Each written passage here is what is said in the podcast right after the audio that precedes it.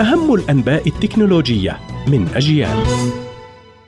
إليكم نشرة التكنولوجيا من أجيال. أهلا بكم. تعتزم شركة جوجل إيقاف الدعم الفني والأمني لمتصفح كروم على ويندوز 7 الأسبوع المقبل. وقالت الشركة إن الأجهزة التي تعمل على نظام التشغيل ويندوز القديم لن تحصل على تحديثات بعد العاشر من يناير القادم. ورغم أن نظام التشغيل ويندوز 7 يعد نظاما قديما لكنه مستخدم من ملايين أجهزة الكمبيوتر حول العالم.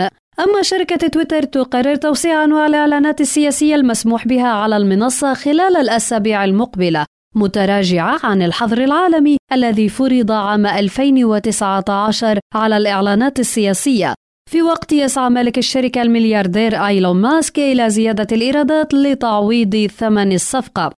ونشرت شركة تويتر تغريدة قالت فيها إنها ستخفف من سياستها الإعلانية الخاصة بما يسمى الإعلانات المناصرة للقضايا وهي الإعلانات التي تركز على موضوعات بعينها مثل التغيير المناخي أو العدالة الاجتماعية. شركة سامسونج تعلن إصدار جديد من تقنية العرض للشاشات QD OLED وتأتي الشاشة بألوان غير مسبوقة وأفضل جودة للصورة دون تشويه من أي زاوية نظر إليها. وحصلت الشاشة على خوارزمية التحسين المتقدمة والتي تعمل على تحسين سطوع الألوان بحيث يكون الحد الأقصى لمستوى سطوع ألوان مجتمعة أكثر من ألفي شمعة لتقدم جودة صورة مذهلة رغم تخفيضها استهلاك الطاقة بنسبة 25%.